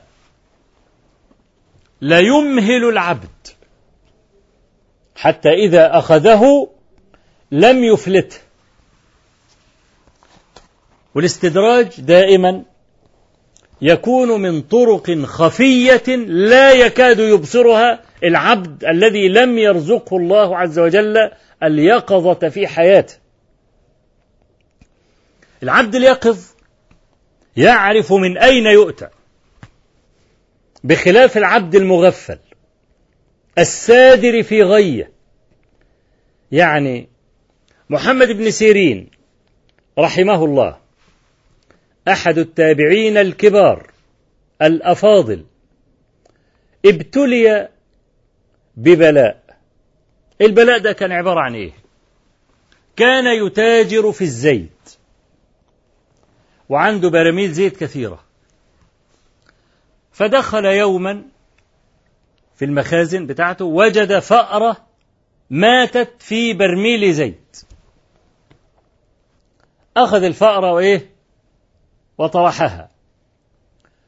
وبعدين كأنه مر وقت فلم يستطع أن يميز أين البرميل الذي كانت الفأرة فيه. وكان عنده زيت بأربعين ألف درهم. يعني مالية كبيرة. عنده. فلما التبس عليه أين البرميل؟ التبس عليه البرميل الذي كانت فيه الفأرة. وكان رجلا يأكل حلالا. وكان حكم النبي صلى الله عليه وسلم في الفأرة. إذا وقعت في الزيت في الشيء المائع كالزيت أن يلقى كله. إنما إذا وقعت في شيء جامد أن تؤخذ الفأرة وما حولها ويؤكل الباقي. يبقى إذن حكم الشرع في هذا أن يراق الزيت كله. فلم يتردد محمد بن سيرين رحمه الله في إراقة الزيت كله لأنه لا يستطيع أن يميز البرميل الذي وقعت الفأرة فيه. وأملق محمد بن سيرين وافتقر. فلما قيل له في ذلك قال هذا ذنب ارتكبته من أربعين سنة وأنا أنتظر عقوبته. قلت لرجل من أربعين سنة يا فقير فابتلاني الله عز وجل بالدين. لما أراق البراميل بتاعته وخسر أربعين ألفا. وافتقر وبقى فقيره نظرا لأنه قال لرجل من أربعين سنة يا فقير. قال ابن الجوزي رحمه الله تعليقا على هذا قلت ذنوب القوم فعرفوا من أين أوتوا. من أين أوتوا؟ آه. ما هو الشيء طالما تعرف تعده يبقى قليل. من ذا الذي ترضي سجاياه كلها كفى المرء نبلا أن تعد معايبه. لأن طالما دخلت تحت العدد تبقى قليلة مهما كانت. إنما الكثير الذي لا يدخل تحت العد. يبقى ده رجل يقظ. عارف من أين أوت من أين أتي بخلاف أهل الغفلة. أهل الغفلة يستدرجون من طرق خفية لا يعلمونها بسبب العمى. بخلاف أهل اليقظة. والاستدراج دائما يكون خفيا. كما قال تعالى سنستدرجهم من حيث لا يعلمون وأملي لهم إن كيدي متين. وللحديث صلة إن شاء الله تبارك وتعالى وأفسح ما بقي من وقت البرنامج وهو أقل تقريبا من نصف ساعة لإخواننا الذين ينتظروننا على الهاتف. نعم. السلام عليكم ورحمة الله. السلام عليكم. وعليكم السلام ورحمة الله وبركاته. آه لو سمحت يا شيخ. نعم. أنا زوجي والله العظيم والله العظيم زوجي يحبك حب شديد. ربنا يبارك فيك. والله العظيم عنده يعني حاجة تاني خالص ما شاء الله. الله يحفظك. لدرجة إن هو يعني يعني ساعات بيسمعك على طول بيعيط وعلى طول يعني مشتاق لك على طول. وأسأل الله إنك تدعي له في الله كده. نعم. وهو طالب رقم حضرتك. وعنده أسئلة. كان نفسه يكلمك والله. ربنا يبارك فيكم طيب الرقم إن شاء الله سيظهر على الشاشة إن شاء الله. نعم. جزاه الله خيرا. نعم. السلام عليكم ورحمة الله. السلام عليكم ورحمة الله. وعليكم السلام ورحمة الله وبركاته. تفضلي. السلام عليكم. أنا أم عبد الرحمن من القاهرة. تفضلي يا أيوة لو سمحت حضرتك. نعم. لو في أب يعني كتب لأولاده. أه، أه، ميرا- الميراث كله يعني قبل ما ي... وهو لسه على قيد الحياة. مم. طبعا وكتب للأولاد أكتر من البنات. ف يعني حكم الشرع في ده إيه؟ نعم نعم. طيب. السؤال التاني بقى حضرتك آه، الزوج تارك زوجته بقاله أربع سنوات ومعاها ثلاث أولاد يعني مم. من سن البنت الصغيرة اللي أربع سنين دي فيعني إيه حكم الشرع في كده وهو يعني مش مسافر يعني هو قاعد في في قريبة ليه, يعني ليه, ليه الرجل ترك المرأة والله يعني آه، هي والدته مأثرة عليه مم. و ومش مع... مش مش متفقين دايما يعني. يعني خلافات. يعني في إشكال ما بين ال- المرأة وما بين آه، آه، حماتها يعني. لا هي بينها وبين زوجها ودايما في خلافات وكده. أين نعم. طيب ماشي. حاضر. آه. حاضر. فيعني هي طبعا هي عليها طب هي على وزر خصوصا هي يعني بتراعي ربنا وهي إنسانة احسبها على خلق يعني منتقبة. بس هو ما كانش بيصلي وكده. آه. آه ف يعني هي هي خايفة تكون عليها وزر أو كده وخصوصا هي حاولت تطلب منه الطلاق.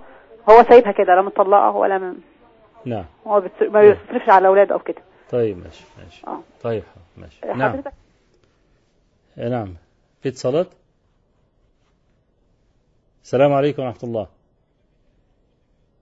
طيب طب نجيب على الأسئلة. طبعا بالنسبة لي الوالد الذي كتب ميراثه وهو على قيد الحياة وميز البنين على البنات. هو الأصل أن الرجل إذا أعطى المال في حياته لا يعطيه على أنه ميراث يعطيه على أنه هبة طالما أنه على قيد الحياة. وفي الهبة يجب على الوالد أن يسوي بين البنين وبين البنات. يعني لا يميز البنين على البنات لقول النبي صلى الله عليه وسلم اتقوا الله واعدلوا بين أولادكم.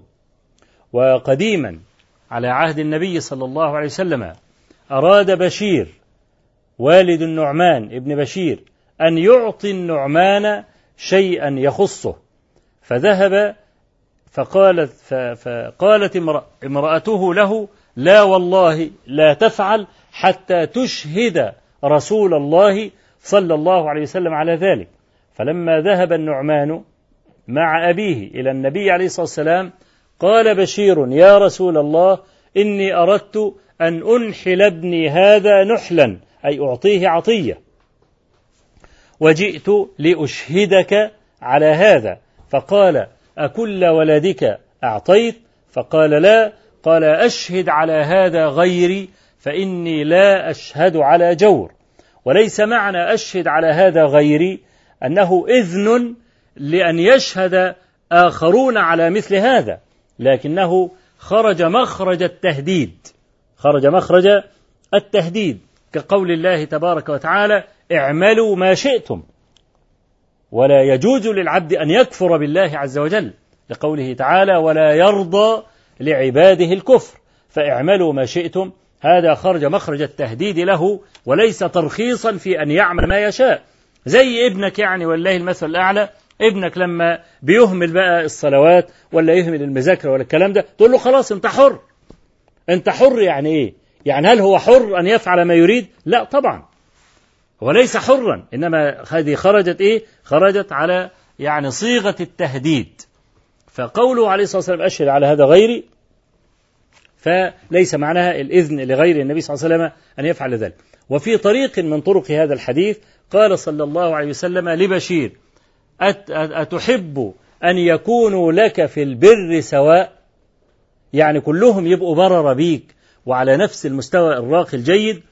قال نعم يا رسول الله. قال فاعدل بينهم. آه يبقى إذن الرجل إذا أعطى في حال الحياة يعني آه لأولاده فيجب عليه أن يسوي بينهم.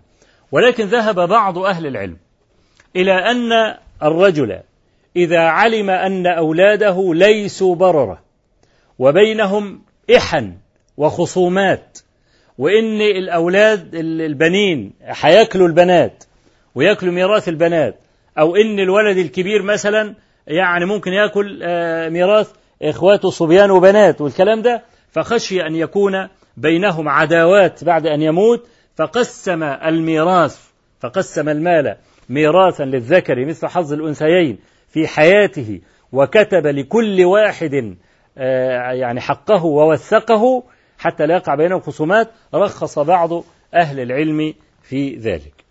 أما بالنسبة للزوجة التي تقول يعني أن الزو أن أن زوجا أن الزوجة تركها منذ أربع سنوات وأنه علقها. لا هي مطلقة ولا هي زوجة فنقول له لا يحل لك ذلك. قال تعالى ولا تذروها كالمعلقة. طبعا الفتوى أو ده يحتاج إلى سماع الطرفين عشان نعرف من أين أتي الداء. ممكن تكون الزوجة غلطانة وتستطيع أنها تصلح نفسها أو أن الرجل غلطان وعنده صفات يجب أن يتنازل عنها. لكن أنا يعني أتكلم أتكلم بكلام عام أن الرجل إذا أراد أن يمسك زوجته فعليه أن يتقي الله عز وجل فيها. فإن آخر وصية أو من آخر وصايا رسول الله صلى الله عليه وسلم الوصاة بالنساء. من آخر ما تكلم به عليه الصلاة والسلام قال استوصوا بالنساء خيرا فإنهن عوان عندكم. عوان يعني أسيرات. المرأة إذا تزوجت دخلت السجن. لا تستطيع أن تفتك من هذا السجن إلا بالطلاق. يبقى لا تستطيع أن تتزوج رجلا آخر ولا تستطيع أن تحب وتعطي قلبها لرجل آخر طالما أنها على ذمة رجل. فده معنى إن فإنهن عوان عندكم وليس من المروءة ولا من النبل أن يعامل المرء الأسير هذه المعاملة. يكتفه ويقول له لو راجل اتكلم مثلا. طب ده هو أسير ومحبوس ومتكتف. فكن صاحب مروءة كن خير آخذ. إذا أردت المرأة يبقى يجب عليك أن تقوم بما يجب على الزوج أن يقوم به. إذا استغنيت عن المرأة فلا يحل لك أن تعضلها ولا أن تمسكها وينبغي عليك وينبغي لك أن تسرحها سراحا جميلا. فإمساك بمعروف أو تسريح بإحسان. نسأل الله عز وجل أن يهدي المسلمين. نعم. السلام عليكم ورحمة الله. عليكم السلام ورحمة الله وبركاته. نعم ازيك يا شيخ؟ الله يحفظك. تفضل. أغلق أغلق الله يكرمك. أغلق صوت التلفزيون عندك. كنت أسأل حضرتك بس عن آه، يعني قول حسن في مسألة مس المصحف لغير ال- للمحدث حدث أصغر يعني. آه.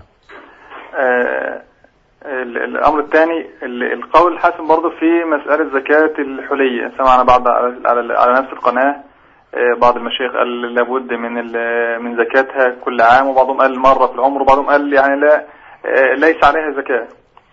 الأمر نعم. الثالث آه، زكاة عروض التجارة. بحسب كل المال رأس المال والربح وأخرج عليه ولا بأخرج على المال في بداية السنة يعني من سنة فاتت.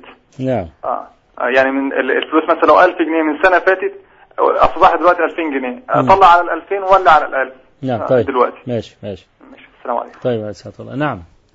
نعم. السلام عليكم ورحمة الله. السلام عليكم. وعليكم السلام ورحمة الله. من فضلك يا شيخ آه، كنت عايزة أتبين من حضرتك في في صحيح مسلم آه، في حديث اللي هو إن الله جميل يحب الجمال. مم. في زيادة بتورد يعني في الخطباء في المساجد وكده آه، نظيف يحب النظافة. فأنا مش عارفة الزيادة دي يعني نعم. في وضعها إيه. نعم حاضر. وبعدين في شيء تاني لو في امرأة هتتزوج من شخص آه، في دولة مش يعني في تاي- في تايلاند. نعم. وهناك في هو ما شاء الله اللهم بارك نحسبه يعني دين إن شاء الله إنسان مسلم ونحسبه على خير وأسرته كلها مسلمة. نعم. بس هي هتضطر هناك إن مثلا في بوذيين وفي ديانات حتى مش على مش نعم، أهل نعم. كتاب يعني. نعم. آه، في علاقات اجتماعية ما بينهم.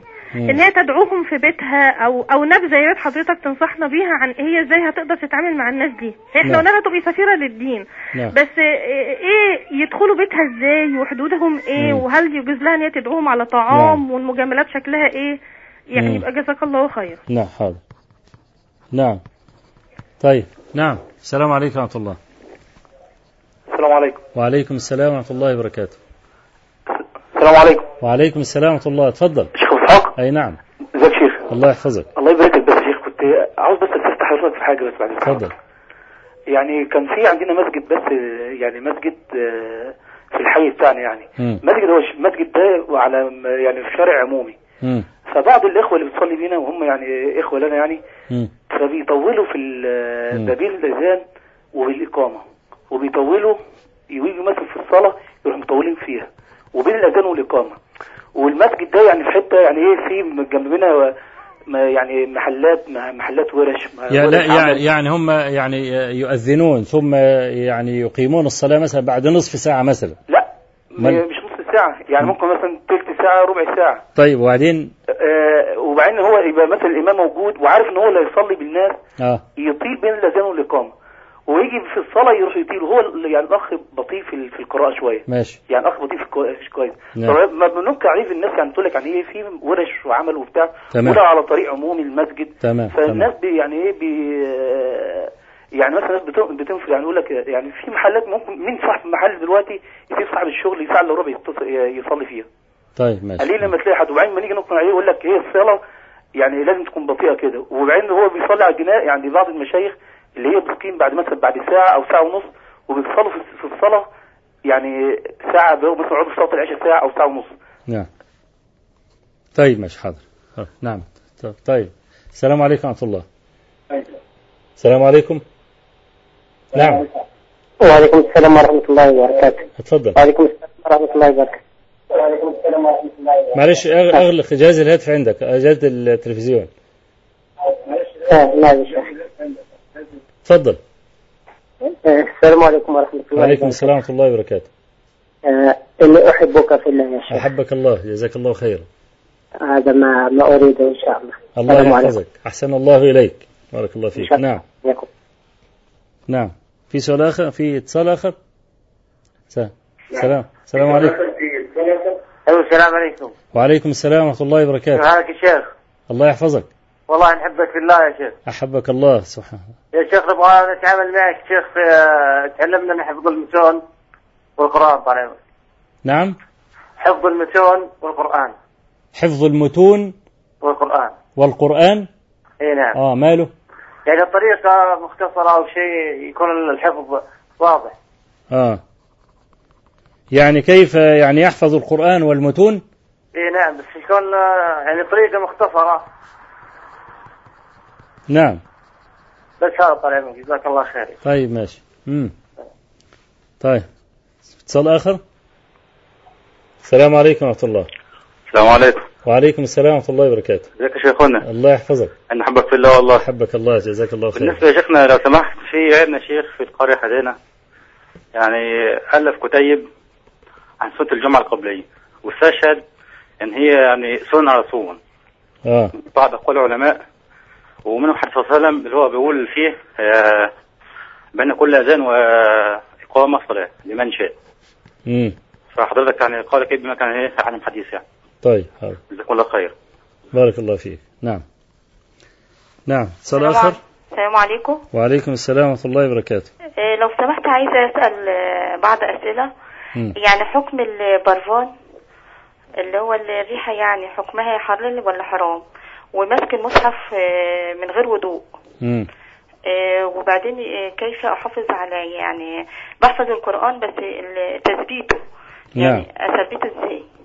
طيب. آه، وبالنسبة ل- لحكاية تنظيم الأسرة يعني أنا الحمد لله ربنا رزقني ثلاث أولاد. فيعني أنا مع يعني من الناحية النفسية يعني في صحة كويسة وكله. بس من الناحية النفسية مش يعني ما كنتش قادرة أتحمل تربية طفل بعد كده. فهل نعم. اللي معمل وسيلة حرام ولا حلال؟ طيب ماشي حاضر. جزاك الله خير. بارك الله فيك. نعم. نعم. السلام عليكم. وعليكم السلام ورحمة الله. ازيك يا شيخ الله يحفظك. الله الله يحفظك. آه، الله. أنا طالع إن شاء الله يا شيخ عمره آه، عمره إن شاء الله الشهر ده فكنت عايز أسأل أنا بشوف ناس بتعمل عمرة يعني هناك بعد ما بنروح من ابيار علي بنروح نعملها مثلا. وبنروح نجيب العمرة. في ناس بعد ما بتقعد في مكة مثلا بيوم واتنين بتروح مثلا التنع- التنعيم؟ وتعمل آه. عمره. آه. فسألت قبل كده قالوا لي ما ينفعش. وبعدين سألت تاني واحد شيخ قال لي اعملها والثواب على الله. يعني مثلا أنا أعملها مثلا لحد متوفي. نعم. لستي لبنتي مثلا كده. نعم نعم. فكنت بستفسر بس من سيادتك. ربنا يجازيك خير. طيب بارك الله فيك. ماشي يا أخي. نعم. السلام عليكم. وعليكم السلام ورحمة الله. الشيخ أبو اسحاق أي نعم. الله يقدر الله يبارك فيك يا شيخ ابو اسحاق الله يحفظك. عنا خير الجزاء آه، لو سمحت يا أبو آه، شيخ أنا أخو زوجي أقرب أخويا في مصر بال بالمصري. أقرض أق- أقرض أخاك مالا؟ أه بالمصري. يا ماشي. آه، وبعدين أخويا جه هنا عندنا. آه، طيب يعطي أخويا يعطي زوجي بالريال ولا بالمصري؟ يعني هو يعني لأن زوجي آه. اعطاه بالمصري. ماشي في ماشي مصر. ماشي يعني هو هنا جه هنا اشتغل في السعودية. آه، طيب يعطي اخويا بالريال ولا بال؟ طيب يعطي ماشي. زوجي بالريال ولا بالمصري؟ نعم طيب ماشي حاضر. نعم. السلام عليكم ورحمة الله. السلام عليكم. عليكم السلام ورحمة الله وبركاته. تفضل. آه، مولانا الشيخ. السلام عليكم. عليك السلام ورحمة الله. آه، مولانا الشيخ إسحاق. أنا أبو إسحاق. نعم آه، إزيك يا مولانا؟ الله يحفظك. والله إحنا لنا سؤال عند سيادتك عاوزين الناحية الشرعية فيه. تفضل. أنا يعني على المعاش وب- وباخد معاش وزوجتي متوفية آه. من حوالي كام سنة.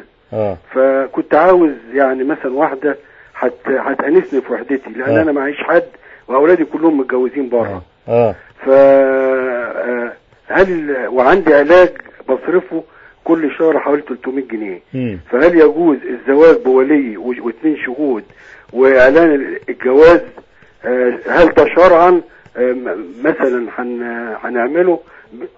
يعني عايز. يعني عايز تقول إنك آه، يعني الزواج ولي واثنين شهود بس ما فيش إشهار يعني؟ لا في في إشهار. طب وما- إعلان أمال إيه السؤال يعني؟ هل يجوز؟ السؤال أنا هعمله زي العقد إيه؟ العرفي مش مش موثق. ماشي ماشي. يعني انت هتعمله عند محامي مثلا؟ آه ممكن. آه آه. مش طيب ماشي. حاضر. حاضر ماشي. لا خلاص كيف لا أظن هذا كافي يعني. يعني إيه نجيب بقى عن إيه عن الأسئلة. طبعا في يعني مس المصحف الذي ذهب إليه جماهير أهل العلم أنه لا يجوز أن يمس المصحف إلا إذا كان ال- المرء متوضئا. واحتجوا بقوله صلى الله عليه وسلم لا يمس القرآن إلا طاهر. وطبعا طاهر هنا معناها متوضئ. وليس كما ذهب إليه يعني بعضهم إن طاهر يعني عدم النجاسة حتى لو كان جنبا أو حتى لو كان غير متوضئ. واحتجوا بحديث أبي هريرة رضي الله عنه قال لقيت النبي صلى الله عليه وسلم في بعض طرق المدينة وكنت جنبا فإن خنست أي أخذت طريقا آخر ثم اغتسلت وجئت فلما جئت قال أين كنت أبا هريرة؟ قال كنت نجسا أو قال كنت جنبا. فقال النبي صلى الله عليه وسلم سبحان الله إن المؤمن لا ينجس. ليس هو هذا الحديث مش المقصود الطاهر اللي هو غير النجس وإلا لا يكون الكلام معنى. لا يمس القرآن إلا طاهر. إذا كان طاهرا على أي حال على أي حال سواء كان جنوب أو غير جنوب فما معنى الكلام؟ لا لكن كلمة طاهر هنا معناها المتوضئ إلا إذا كان عند الإنسان عذر كان فلات ريح ولا يستطيع أن يحتفظ بوضوئه أبدا فلكل يعني إيه لكل حال لبوسها.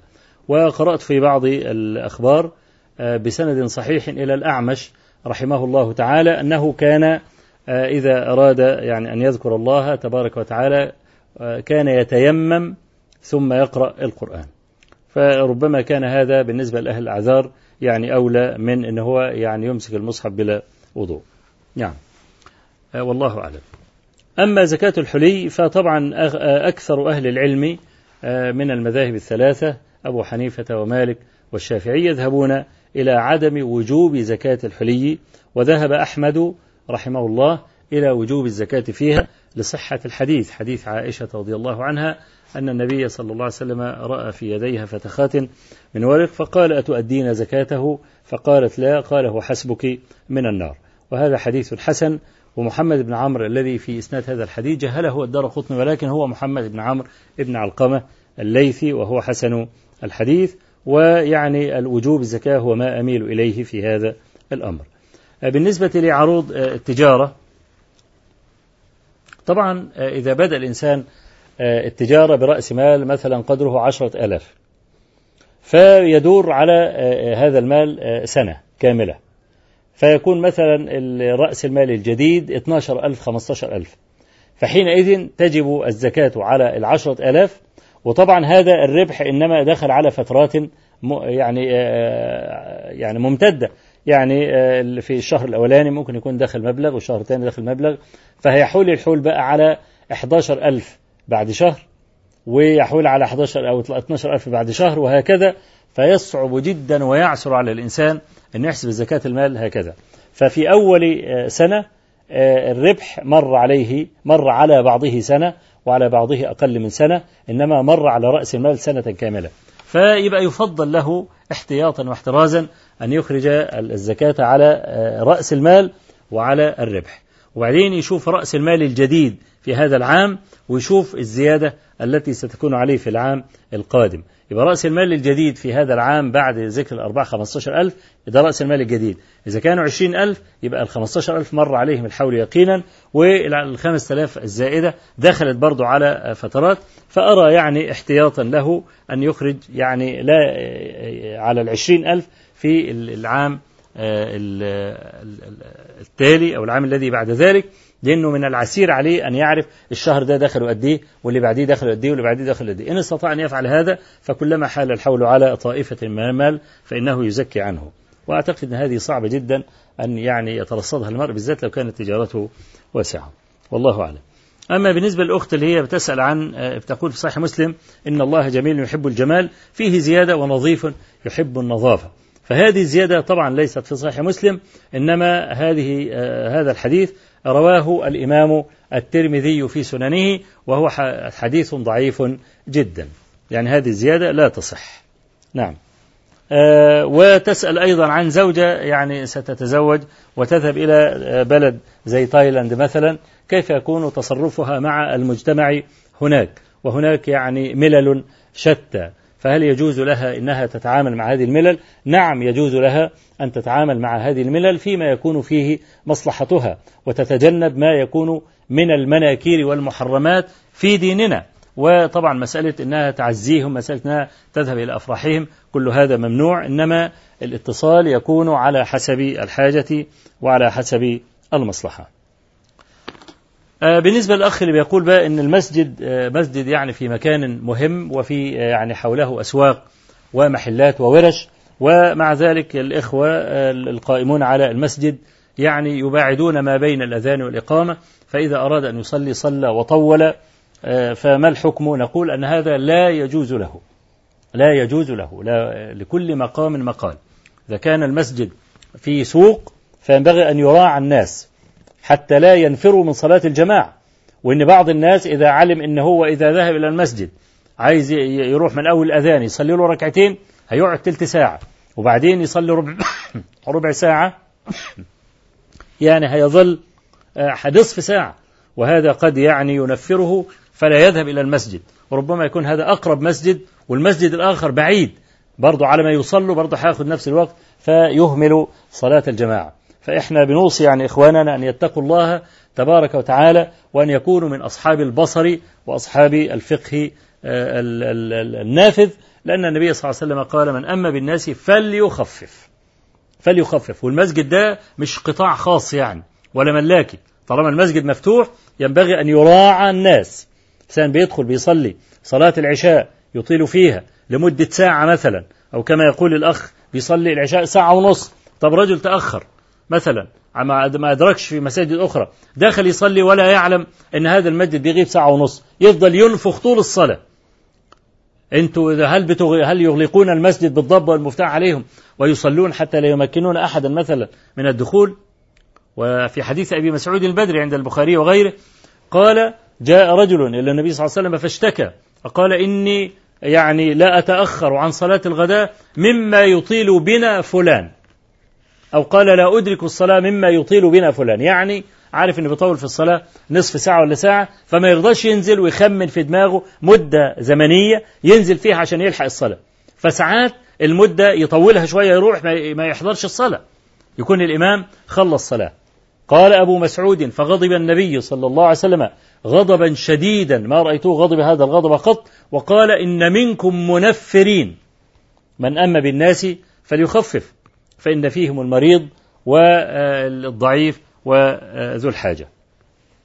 فيعني نقول لإخواننا يعني لا ينفر الناس عن صلاة المسجد. بالنسبة للأخ اللي بيسأل عن حفظ القرآن والمتون طبعا هو أفضل وسيلة لحفظ القرآن وتثبيته أن يحفظه خمس آيات في اليوم بس يثبتها يعني لا يخل بها أبدا. وكل محفوظه يقرأه في الصلاة. ده طبعا ليه إذا كان خلاص يعني إنما إذا كان أصحاب الهمم إذا هبت رياحك فاغتنمها. أي يقدر يجيب ربع ربعين ثلاث ارباع خمس ارباع يقدر يجيب اللي هو عايزه يجيب ما يتأخرش يعني. ليه؟ لأن للنفس إقبالا وإيه وإدبارا. فإذا أقبلت يحمل. إذا أدبرت ياخد الحد الإيه؟ ياخد الحد الأدنى. وأفضل طريقة لتثبيت القرآن أنه يقرأ به في الصلاة. يعني واحد مثلا حافظ عشر أجزاء. يحفظ عشر أجزاء من القرآن.